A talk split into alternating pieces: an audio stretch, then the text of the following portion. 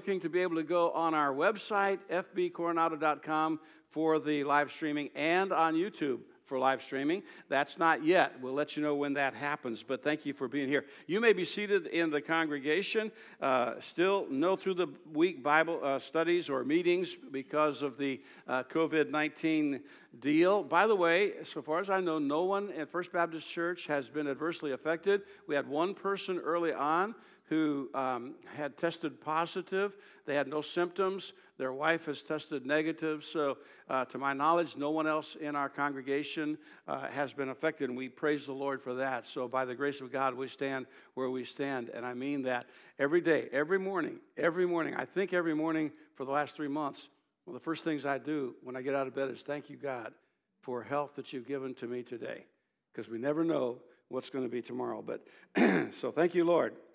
Next Sunday is uh, everybody, listen, either be here or, or tune in on Facebook next week because uh, I, believe, I believe this is one of those messages that God just absolutely, I mean, just lays it before a preacher on a, on a platter. And uh, I, I am so excited about preaching next week's message. I'd rather preach it today than today's message, but it's for next week. So, be sure to be here. It's on Christian manhood. What does Christian manhood really look like? And we get a lot of warped views from uh, our secular society of what manhood's all about. And I'll share some of those with you. But uh, Christian manhood, Father's Day next week, so be sure to be here or tune in, one or the other. Um, pray and give. Pray for our country. Pray for revival. Pray for something good to come out of all this chaos and all the weird stuff that's going on, uh, including the COVID 19, including all the demonstrations and, and the riots and looting and all of the other bad things that are going on. Just pray about uh, all of that. And be sure to give. April was a little bit down in giving. No panic, no reason to panic, just sharing with you where we are. Um, May was back up a little bit over our budget, so we're okay, but uh, April was just a little bit down, just keeping you informed. Um, you can give online at fbcoronado.com or you can mail in tithes and offerings members if you're visitors, that does not apply to you, okay? You just uh, enjoy. Uh, let others know about our online services, and if you need something in this time uh, of pandemic, let us know. If there's any way we can serve you, anything we can do for you, please, please let us know. Bulletin article that I would have had in the bulletin had we had a bulletin this week. Last week, I made a statement about the murder of George Floyd and the resulting peaceful protests, as well as the not so peaceful rioting and looting. Unfortunately, or fortunately, because all things work together for the good to them that love God, those remarks didn't make it uh, onto our live streaming due to a Facebook glitch. So maybe, maybe God didn't want that to go out. I don't know. But one of the things I did last week was to make contact by phone or in person with friends and neighbors uh, who are of a different race than am I. I know there's only one race, the human race, but I'm using the term race as, more, as it is more commonly used today indicating skin color variations. I've continued doing that all this last week. Without exception, everyone with whom I have spoken decried the actions of the accused policeman in the death of George Floyd. In addition, everyone with whom I spoke is against the rioting and the looting in our neighborhoods. On these things, we are all in agreement. I'm convinced there is more that unifies us than that divides us. Reach out to someone who's different than you and just talk. And I, by the way, it's been a joy. It, I, have I've walked up, um, I just felt led of God to walk up to total strangers. Uh, we were eating lunch, uh, Jack in the Box cuisine. Uh, at Silver Wing Park in uh, Imperial Beach, or South San Diego, rather.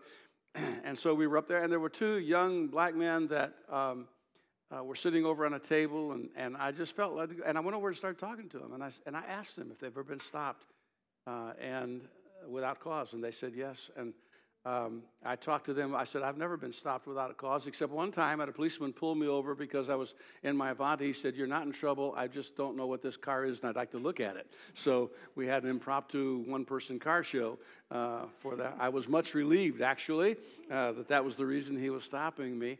But I, I've never been stopped for no reason.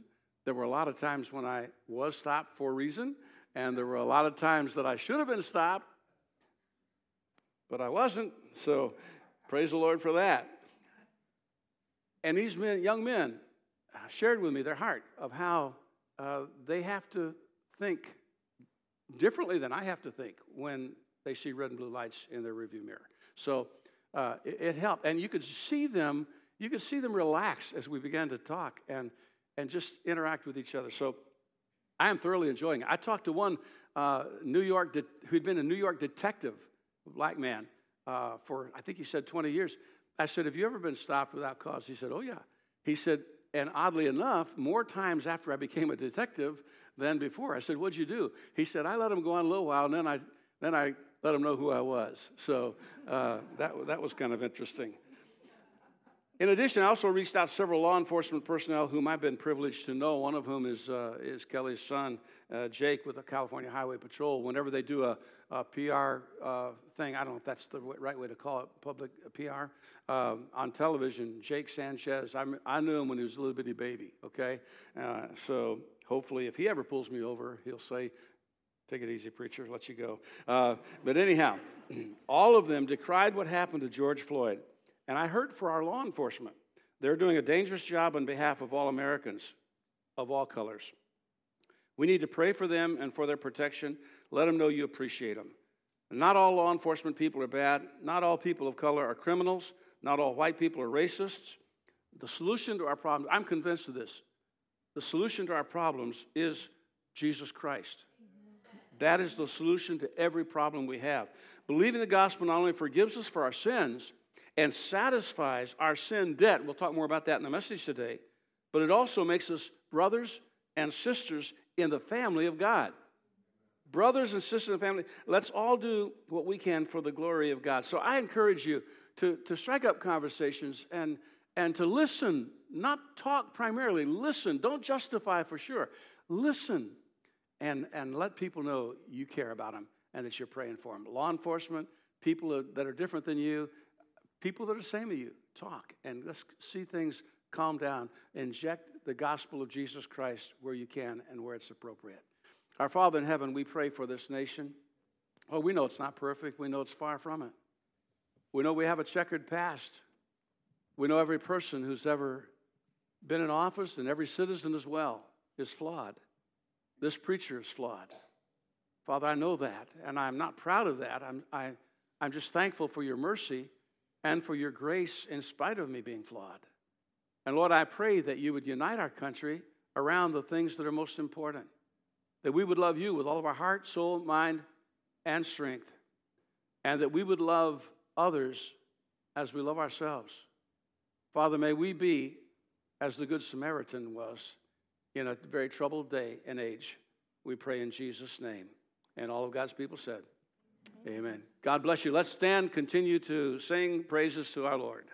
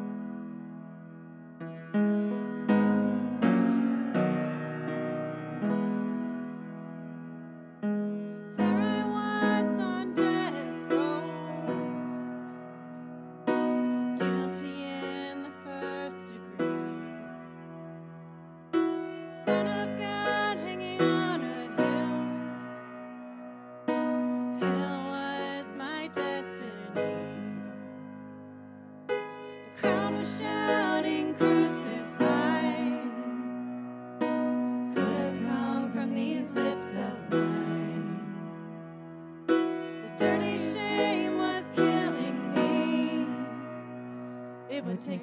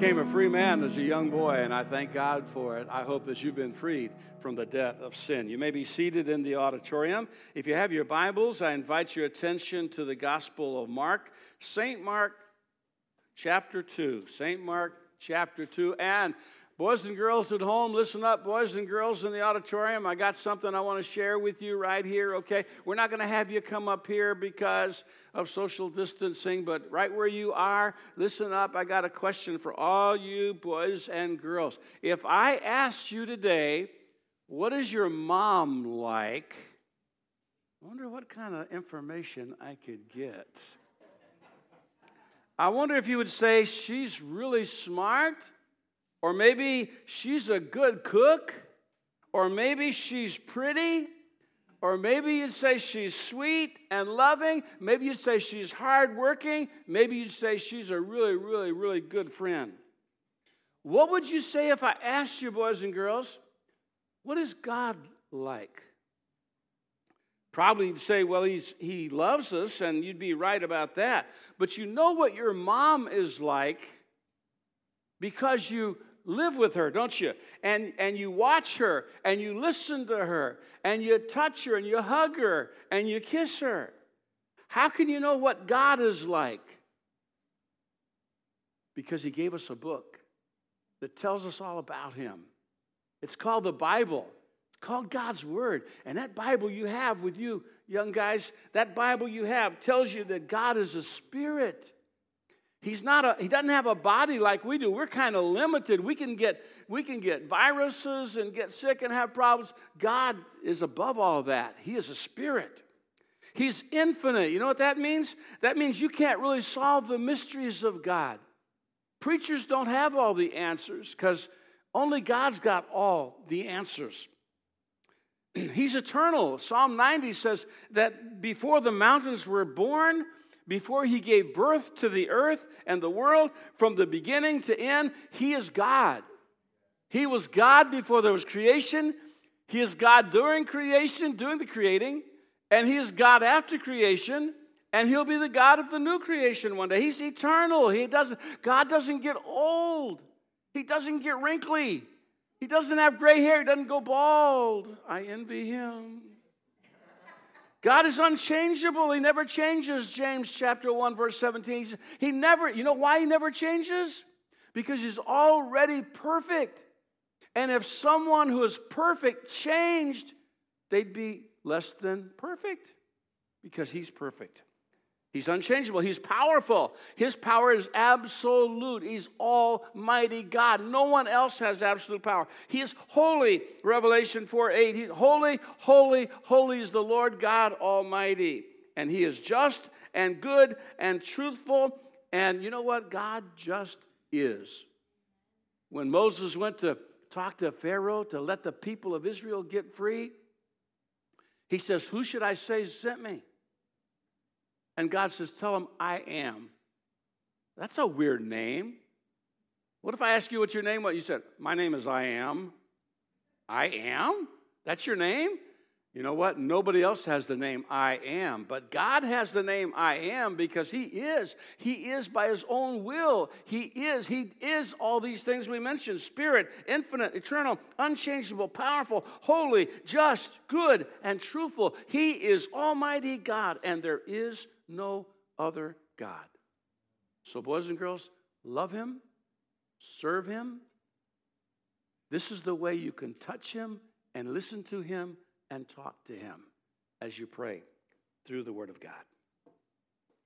All right, boys and girls, be sure to read the Word of God every chance you get. Okay, now I was saved when I was about eight years of age. I don't remember exactly when, but about eight years of age. And I brought in honor of that, and it's falling apart. I, little pieces of it are everywhere.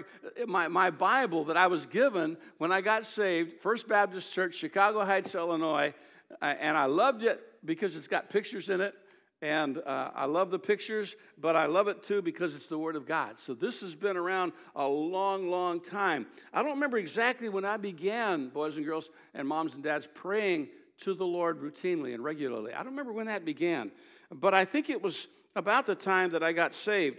And I would pray for the important things any eight, nine, ten year old boy would pray for. I would pray for my mom and dad because I loved them and I was absolutely dependent upon them. I would pray that my dad wouldn't drink because sometimes he would have trouble with alcohol.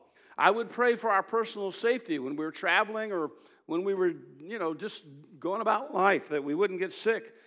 I would pray for whatever was pressing on my young mind and my heart at the time.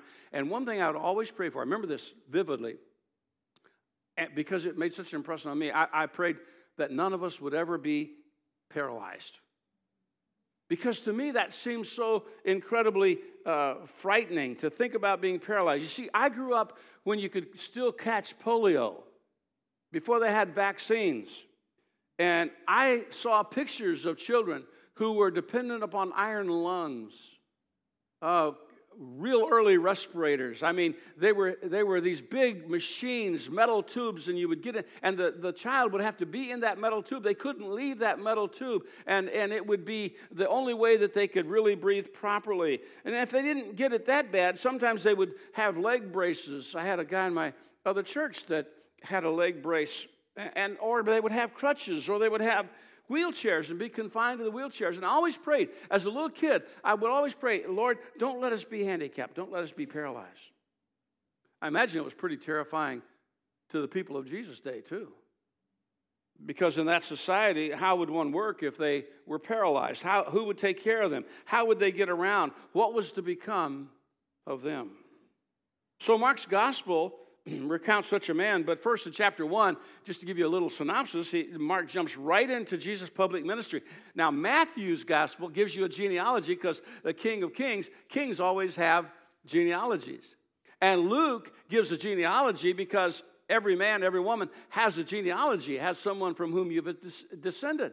Mark doesn't have a genealogy because no servant needs to show where he came from. A servant is just a servant, and, and Mark represents Jesus Christ as a servant. So he doesn't give you a genealogy, it's unimportant. But instead, he begins with the good news of Jesus as the Son of God and it talks about John the Baptist going before him. It mentions Jesus' baptism. It mentions the fact that his preaching was profound early on. Chapter 1 also talks about him choosing his disciples, and then it tells us that he went to Capernaum.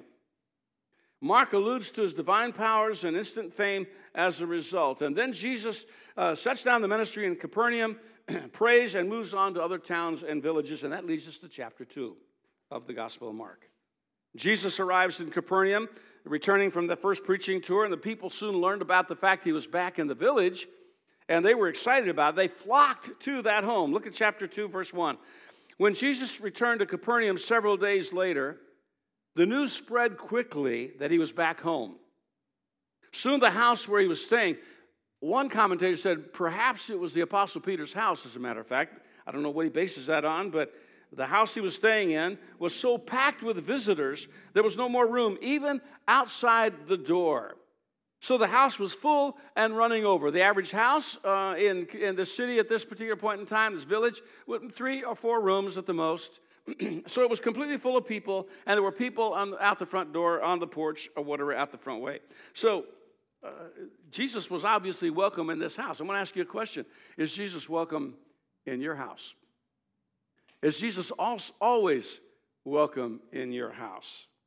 Uh, I got a letter several years ago from a guy. He said, You won't remember me.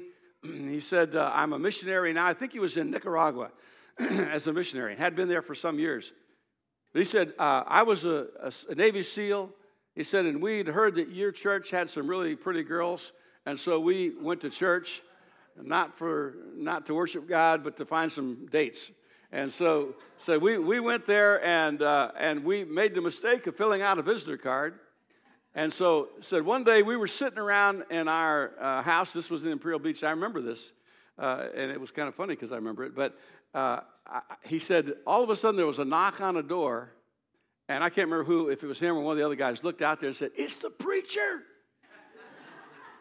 and he said they all scattered he said, and left me, here's these U.S. Navy SEALs, and they're afraid of this Baptist preacher on the front porch. And they all scattered. And so he said, I, I went to the door and he said, I invited you in and we talked for a while. And he said, I looked around and there were girly magazines and there were beer cans and liquor bottles. And he said, You never said anything about any of that and just had a good visit. And he said, I just want you to know that, that God has used you in that instance, uh, and, and, it, was, it was a real blessing to be able to be used in that way. So, my question to you is Is, he, is God welcome in your house? Uh, are there things in your house that would embarrass you if God showed up today? Because I'm going to tell you something if you're a Christian, He is there. So make sure he's always welcome. Jesus conversed with the crowd. As I mentioned last Sunday, I really believe that Jesus smiled. I, I, I, believe that he was not always deathly serious all the time. I don't mean he, was inappropriate in his humor. I just think he was a, a, person who had emotions like we do and experienced life like we do. Uh, and he wasn't always preaching all the time in the common sense of the word, especially the Bible says in chapter 2, while he was preaching God's word to them. And the word here used for preaching is really a good word, really an interesting word, I should say. It is laleo in the Greek, not kerusso. Uh, kerusso means to make a public uh, proclamation in a formal and grave and authoritative manner which must be heeded. It, it, preaching the word of, forcefully preaching the word of God. That's kerusso. That's not the word used here. Kaleo, used here, makes note of the sound and the manner of his speaking to them. He was speaking to them uh, in, in a friendly and a conversational tone and way. Uh, it makes me think of the song In the Garden. He speaks, and the sound of his voice is so sweet, the birds hush their singing. It's just a sweetness to his voice. And he was speaking to them, this assembled crowd in this very crowded house, chatting in a conversational tone to them, not rebuking at this point, not exhorting at this point, just talking to them out of a heart of compassion. And then four men showed up and they began unroofing the house. Four men arrived carrying a paralyzed man, that which I prayed would never happen to us in my family, that we'd be paralyzed. They're carrying such a man, paralyzed, and he was on a mat or on a stretcher. And they couldn't bring him to Jesus because of the crowd. There were too many people outside and in the rooms around. So they dug a hole through the roof above his head. I preached on this not too long ago. They literally unroofed the roof. Not only did they dig through all of the, and you know what was often in these roofs? There was mortar, there was sand, there was dirt, there was sometimes were ashes and grass, and and then a lot of times with the the uh, rafters there would be stones and such that would give some stability, so that when these earthen matters primarily were put on top, uh, they wouldn't just fall through the rafters. And so they began taking all of this off and taking the rocks off. And, and, I don't know if you've ever done any roofing. I don't know if you've ever done that. But I'm going to tell you something. It is dirty work. Is it dirty work, John? It is filthy, dirty work. He, John's done several of them here lately. So, uh, so it's messy, it's dirty, and you got to remember the whole house was full of people. And all of a sudden, they hear this chomping and clomping around, and, and dust begins to fall through, and then pretty soon chunks of the roofing start falling. Whoa, what's going on up there? Imagine the interruption this causes those who were beneath them. And I know somewhere in the house, someone was thinking, hey, who's going to pay for this? Somebody's tearing up my roof, man. My, my, my insurance is not going to handle this if it's, uh, something's going to happen here. I don't know. So sometimes uh, it costs you to serve the Lord. These men, maybe the men, the four men wound up paying for the roof. I don't know that. Doesn't, doesn't, doesn't say that in the text. So somebody had to replace it. And sometimes it does cost you. I think of my, I think of some friends who are in Pakistan today, and I think of their family being in Pakistan, an Islamic republic, uh, 98, 99% Islam and they're preaching the Word of God, the gospel of Jesus Christ, just a few minutes from the capital city of Karachi. And I think of them giving up time with their grandparents and parents here and, and raising their children in a foreign culture, in a foreign land. Um, to me, missionaries are heroes. They're heroes. They give up all of that, and, and some of them give up their lives, literally, because their, their message is not received necessarily. So sometimes it costs to serve the Lord. You parents, you have kids. If you have children that God calls to the mission field someday, don't ever don't ever stand in their way. Don't ever say, No, I don't want you to be a missionary. I don't want you to go to that country because something may happen to you. Guess what? Something may happen to you in this country if you don't go. God is our security.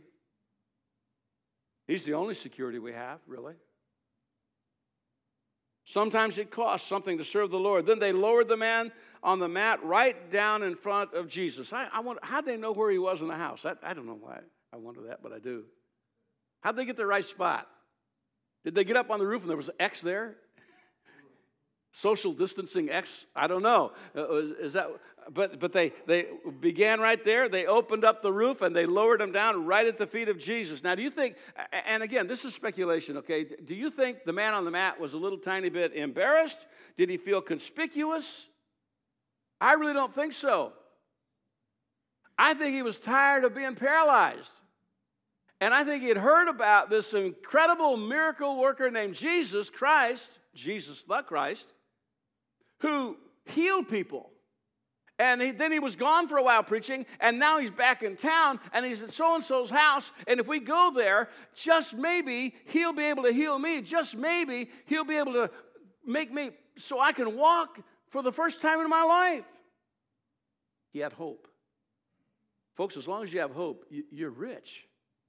When you lose hope, that's sad. And people won't come to Jesus unless they realize they have a need. Fact is, fact is, everyone has a need, whether they realize it or not. All of us have spiritual needs, all of us have physical needs, every one of us. So get saved. If you need Christ as your personal Savior, get baptized. Be obedient to the Lord. If you've never followed the Lord in believer's baptism, right here, we can do it. I would be happy to take care of it. Take your stand. I got this Bible as a young boy because I followed the Lord in trusting Him as my personal Savior, and I followed Him into the baptismal tank and showed to the world, to those that were gathered there, that I was not ashamed of Him and that I took a public stand for Him. You need to do the same. You need to get it done. Just let me know. Join the church. Join the church. Get active. Get involved. One of these days we'll have children's classes again. One of these days we'll have nurseries again. One of these days we'll have teen classes again. Not right now, but one of these days we shall. Don't let anything keep you from coming to Jesus and doing what God has told you to do. Now, what we see here then, faith and works combined in the action and activities of these four men. Perhaps, well, the Bible says seeing their faith, okay? Perhaps the paralyzed man had faith. I don't know about that. I, I kind of think he did, or he probably wouldn't have gone along with this plan. But I really know the four men had faith. They had faith because why else would they do that? Why would they carry the man uh, from his home to this other house? Why would they then, when they saw they couldn't get in, go up to the roof? Why would they, when they got on the roof, begin tearing the roof open? Why would they lower this man into the crowd at the feet of Jesus unless they believed, unless they had faith, and they combined with that faith their actions? Bible says then Jesus said to the paralyzed man, and the idea of the words paralyzed man, totally unable to move at the mercy of his friends. Totally un- that's the way we are spiritually. We are lost. We are totally unable to get ourselves saved.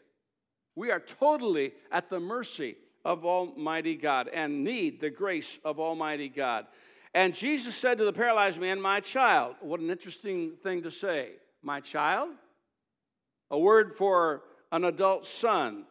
My child, son, your sins, as an offense in a relationship to God with the emphasis on guilt, your sins are forgiven. What? Who does this guy think he is? Our English word forgive doesn't even come close to what this Greek word forgive really means. Our English word, when we say we've forgiven somebody uh, something who, who's wronged us, by that we mean our, our feelings of hatred or animosity or hurt or offense or anger are, are gone, and we've changed our relationship with that person back to a renewed friendliness and affection, and we don't hold that wrong that they did against us anymore. At least that's what's supposed to happen with human forgiveness. But have you ever thought about this? As far as the act of sin itself is concerned, you can't do anything about that. You can forgive them and be friendly to them again, but you cannot erase the fact that what took place took place. You cannot, humanly speaking, you can forgive them and you can love on them, but you can't undo what they did. You cannot remove from the one who committed the wrong the guilt, the shame, and the, and the, and the fact that it happened. It can't be undone. But this word, when he says forgiven, you are for, uh, uh, forgive you of your, your, sins, your sins are forgiven, rather. Aphiemi, translated to forgive, includes with, within the content, uh, the act of dealing with the sin of wrongdoing in such a way that the sinner who appropriates the Lord Jesus Christ has put his sins away once and for all. And he does it in two ways. There, there are two different meanings here. First of all, they're put away on a judicial basis.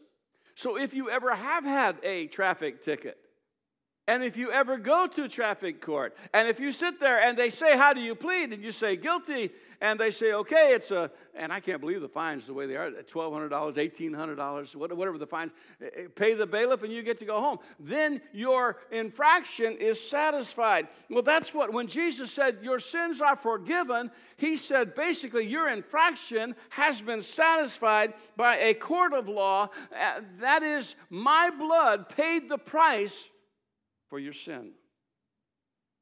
Secondly, that's not all. Not only did he judicially satisfy what's necessary to remove the sin from us, but he's also, on the basis of that, God removes guilt of that sin and bestows a positive righteousness. He takes that guilt away from us and in the place gives us a positive righteousness. His righteousness, not ours. Our righteousness are like what? Filthy rags. Our righteousness are inadequate. Our righteousness, can, our righteousness cannot cover our spiritual nakedness and our filthiness. But his righteousness, because of what he did on the cross of Calvary, he became the vicarious substitute, the, the one who died for you, the one who died not only to, to lift that burden and remove that sin from you, but to put in its place his own righteous covering justified as if you had never sinned. So that's what is meant by Bible forgiveness. It goes so much further than our human forgiveness could ever go. Be forgiven, he says, in the present indicative in the Greek text, which means it's stating a fact and it's, it's are forgiven. It, might be a, another rendering there. Your sins are forgiven. By God, your sins are forgiven. Well, you know what happened next, right? The religious crowd got upset. Some of the teachers of the religious law who were sitting there thought to themselves, doesn't even say they said it out loud. They thought to themselves, kids, God knows what you think about. You don't even have to say it out loud. God knows what you think about. Some of the teachers of religious law who were sitting there thought to themselves, what is he saying? That's blasphemy. Only God can forgive sins. Which makes me think, you know what? Not everybody in the house were there because they love the Lord. Some did. Others were there to hear to see, see if what they believed about him. Others wanted to be healed. They, they, don't, they didn't know about the Messiah and all that, but they just they wanted to be healed if they could. And some wanted to come to find fault with what he did and said. Did you know that the devil goes to church? Look around you. now, it may not be that person sitting next to you, and probably isn't. But the devil goes to church, and not everybody who's in a church is necessarily a Bible believing Christian. Not every preacher stands in a pulpit is necessarily a God called man of God. Not every person who professes one thing actually lives that thing. And the fact is, there were those critics who were in the audience who were cor- correct in that only God can forgive sin, and that anybody else, humanly speaking, who tried to forgive sin were guilty of blasphemy, but they were wrong, however, in realizing that Jesus, in not realizing that Jesus was God And what he did was not only permissible, but it was wonderful. He forgave sin. Jesus knew what they were thinking and did what he could do. He knew immediately what they were thinking, the Bible says. And the Greek word used here meant he not only knew what they were thinking and saying, but he was fully aware of their implications. It's impossible to hide from Almighty God. Where are you going to go? In the book of Revelation, you're going to go crawl under some rocks. You're going to go into the depths of the deepest sea. You're going to go up into the highest atmosphere. You're going to get in a space capsule uh, with, with, uh, and shoot off to head to Mars. Not me, buddy. Not me. My brother said, Oh man, I'd love to go into outer space. Like, not me. I like doing a lot of wild things. That ain't one of them. That's not even on my list at the bottom. I have no desire. The only time I want to do that is when the rapture takes place. I want to, boom, shoot out of here. But I'm not going in some, what's the guy's name? Tesla guy? What, and whatever spaceship he puts together. Not going to do it. You can't get away from God. Can't hide from God. He knows what you are thinking. Some of you thinking right now, I wish you'd hurry up and finish up. I'm getting hungry. He knows you're thinking that. So he asked them, What do you question? Why do you question this in your hearts? He poses the question to them. That's the title of this message. Is it easier to say the paralyzed man, Your sins are forgiven, or stand up, pick up your mat, and walk? Which one? Is, is, is it physical healing that's harder to do than spiritual healing, or is it spiritual that's harder than physical? But so I will prove to you. In other words, the King James says, so that you know. And that word know in the Greek is ina. In order that, in order that you will know, and the word know is oida, which speaks of an absolute, positive, beyond a speck of doubt knowledge, so, so that you will know beyond any doubt whatsoever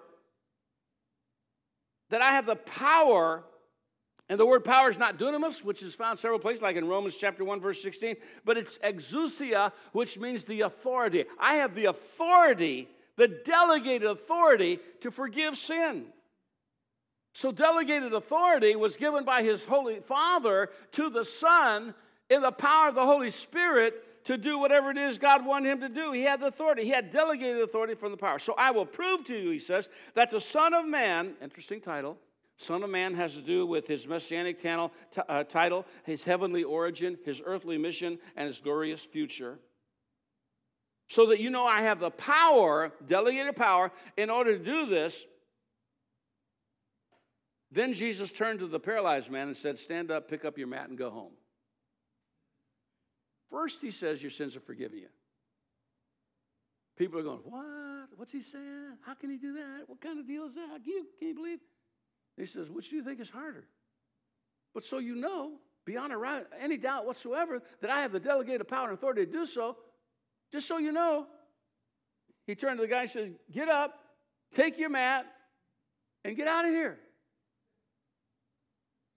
Take up is Aaron, which means to pick up and carry, but it's the tense, it's the aorist tense and imperative mode, which I don't understand. I used to understand it a long time ago in a land far away when I was studying Greek. I don't understand it now. I'd have to look it up. I could tell you what it means. I'd have to go figure it out. But the aorist imperative mode showing that the command was given. Are you ready for this, guys, gals? With military snap and curtness and was to be obeyed at once. Anybody here know what it's like to obey a commanding officer or someone in authority over you? Yeah. That was a military, no. that was a military, we'll talk later. That was a military order. He wasn't saying, sir, if you would, if you want to, if you really feel like it, would you please stand up and walk around a little bit, show these people that, you know, I have power to do this? He said, get up, pick up, get out. The word walk means to walk about, present imperative, which means start walking about and keep on walking. Don't just take a couple of steps, keep on walking. This was a permanent cure. And the Bible says in the NLT, I love it, the man jumped up. I don't know about you. Well, You younger people don't have this problem. But there will come a point when you're down on the floor, you don't jump up anymore. No more. No more. You get up in stages. You get up on one elbow, you kind of pivot over, get the other hand down, you kind of push up a little bit your upper torso, then you, I'm telling you, you get up in stages. This guy who hadn't walked had been paralyzed for years and years and decades, jumped up, no atrophy, not the least bit wobbly. His legs were immediately infused with strength. That wouldn't happen to you if you laid around for 30 or 40 years perfectly healthy and then got up all at once. That would not happen. And he grabbed his mat, and again, he didn't fall over. When you get to a certain age, you don't just bend over and pick up something without thinking about it and planning how this is going to happen. Now, let's see. If I pick that up, I have to be. And I'm just telling you, I'm just giving you fair warning. He didn't fall over and he walked out. I mean, he parted the crowd, went right on through and through the stunned onlookers and kept on walking. He took him literally, he obeyed the command of Jesus Christ, the Son of Almighty God, who had delegated authority to do exactly what he did. He said, Your sins are forgiven. And by the way, you are healed from your life of paralysis.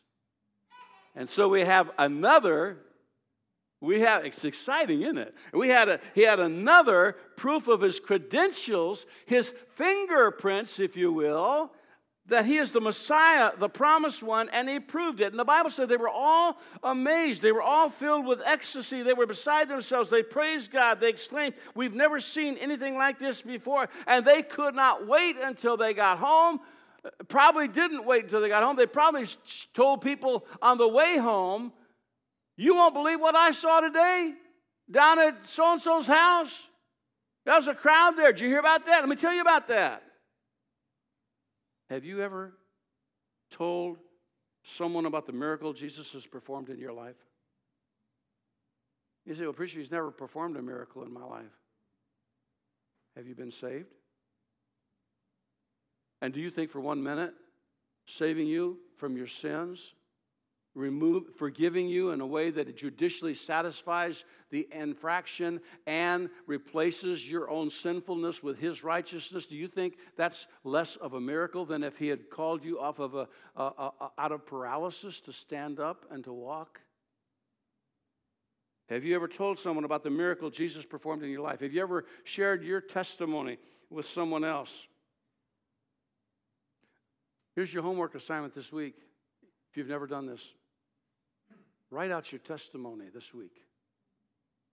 Write out your personal testimony. When you got saved. If you don't know when it is, we need to talk. It can be today. It can be it should be right away. It's urgent. But write it out and share it. Why did people flock to where Jesus was? Why was the house filled to overflowing? Before this COVID 19, COVID, COVID, whatever, COVID, I, I don't know, uh, before whatever's going on was going on, this place was packed out several times, packed out, chairs, extra chairs set up. Why? Because some of you were telling other people about what God was doing here. Spread the word. Let Coronado know there's a God in heaven who loves them. There's a church who opens its doors to anybody and everybody. Because we have a God we serve who can meet every need, physical or spiritual. So, which is the greater miracle? The healing or the forgiveness of sins? I think you know. I'm going to ask you to bow your heads right now. Every head bowed, every eye closed. If you have received Christ as your personal Savior, you know there was a time when you trusted Christ as your Lord and your Savior. With every head bowed, would you raise your hand up real high as a testimony? Just hold it up. Preacher, there was a time when I trusted Christ as my Lord and my Savior.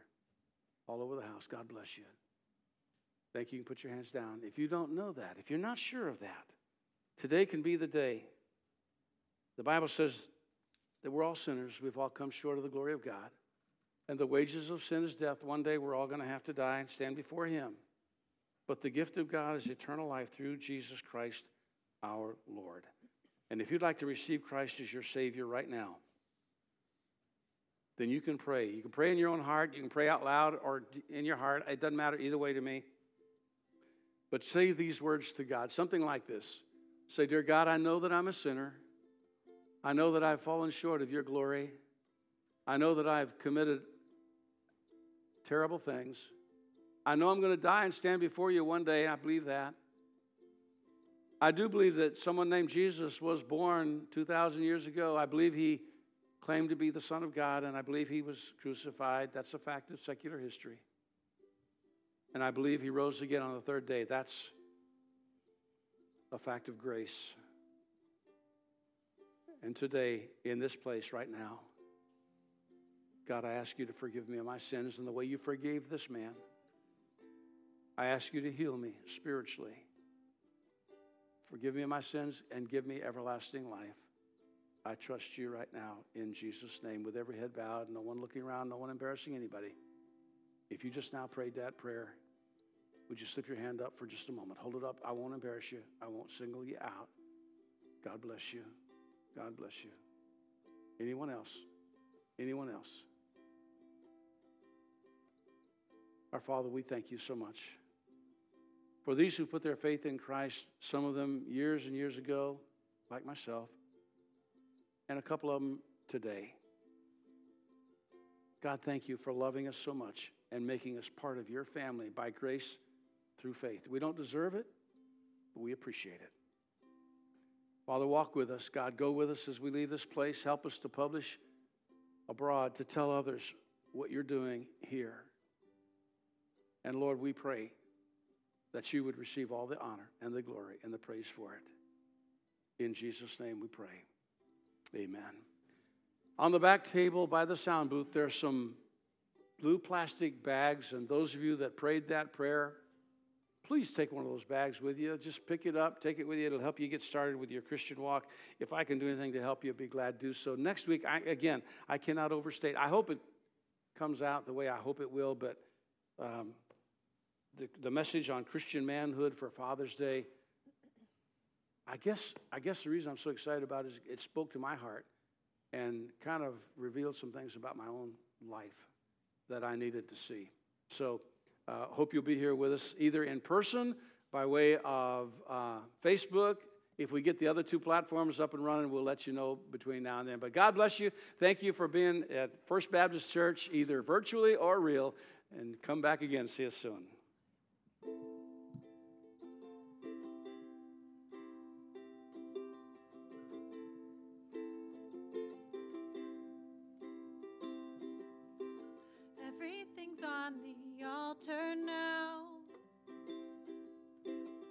Holding back, no holding now. In view of your matchless sacrifice, every treasure, take this life.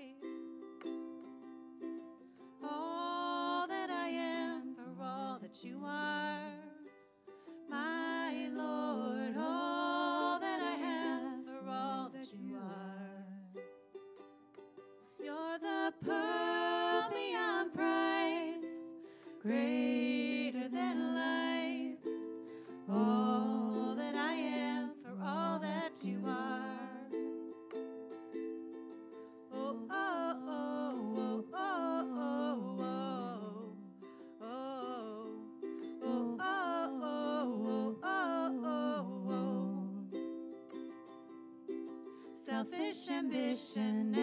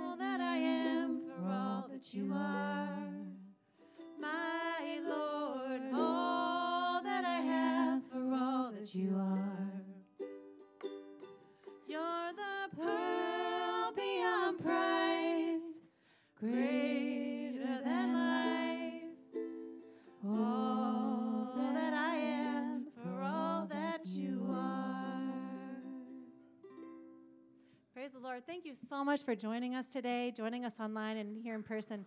Have a great